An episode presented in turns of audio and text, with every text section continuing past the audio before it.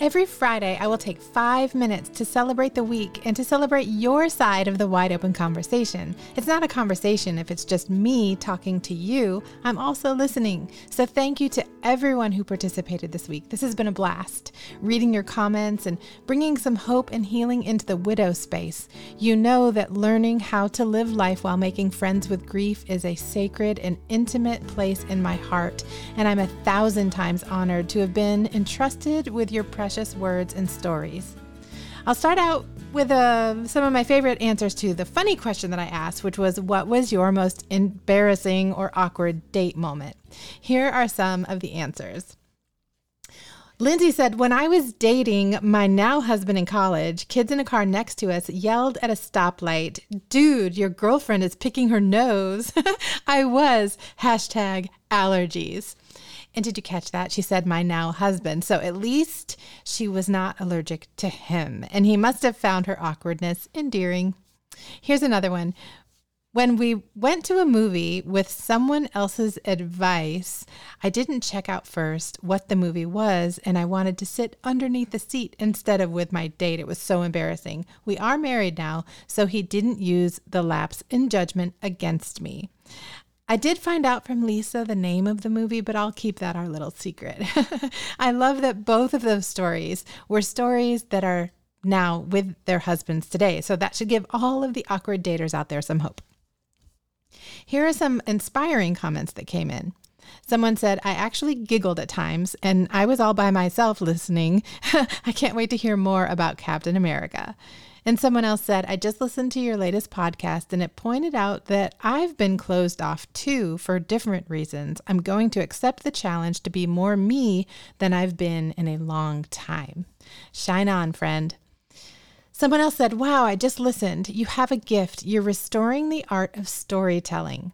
I was mesmerized through the podcast and appreciated your deep and honest self reflection. Then, when I thought it couldn't get any better, you had that amazing application about being the hero to someone else or the one who needs the words of life spoken to them. I will be sharing with friends and subscribe. Keep up the great work. Thank you so much, Jill.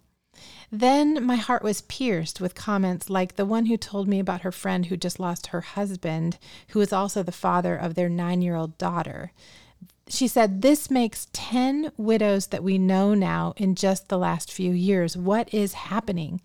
I told her that somewhere deep in my phone, I have a recorded clip of eight year old Sadie sending a sweet little voice message of encouragement to another little girl that she met at camp who was nine, who also lost her daddy. If I can find it, I'll send it along. These deeper comments may represent others with unshared stories, so just know as you listen, you are not alone. First time listener here, your message is very touching. It really spoke to me when you said you may have built walls due to your frustration with God over your life plans falling apart.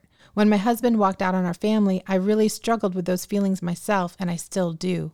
I wondered whatever happened to the ministry that we were supposed to be doing together, to our future, to being a team, and to why God would allow everything to crumble. I am in the process of rediscovering my values separate from my ex and allowing myself to become more open and receiving love and trusting again. I would like to say to you, my friend, that grief comes in changes of many kinds. And I will be lifting you up in prayer. And I'm so glad that you joined us in this conversation this week.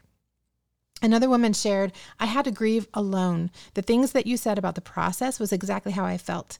Of course, I do things with friends and stay busy, but I find myself thinking of my husband and how much I loved him, and he is waiting for me in heaven. I responded to her with, Be gracious to yourself and to your heart. The veil is thin, and he does still love you. Love is stronger than the grave.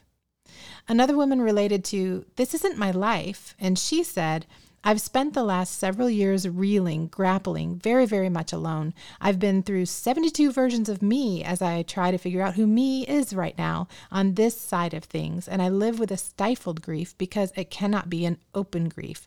Anyhow, thank you for being brave. Thank you for sharing your awkward. Ha ha ha, she said. What a relatable relief. Thank you for being wide open. I will get back there one day too. So, to you, my friend, may I invite you to share your grief walk in the open with another person. You will find yourself again. I do believe that, and I believe in you. Finally, I was blown away by the positive words of encouragement and affirmation. People said things like, I'm so proud of you. You have your smile back and your sparkle and your joy when you speak. Thank you, Jeff. Sandy said, It is very endearing, the story of Amy and Captain America. And Kim had a funny twist on that when she said, I loved it so much, and I find it also pretty interesting that Captain America and Superman are both superheroes but from different universes. Seems fitting. The, my, one of my favorite comments ended with, You have a loyal listener. And I just want to invite you to invite more loyal listeners as we grow in conversations. Next week, I'm, go- I'm going to be actually giving you a book that Mike wrote about a conversation. In his words, of a conversation that he had with J. Michael when J. Michael was 10, encouraging Mike to not give up. So the episode will be called Don't Give Up, and it's coming to you next week. So thank you for listening this week. Tune again on Tuesday for our next wide open conversation. Bye for now.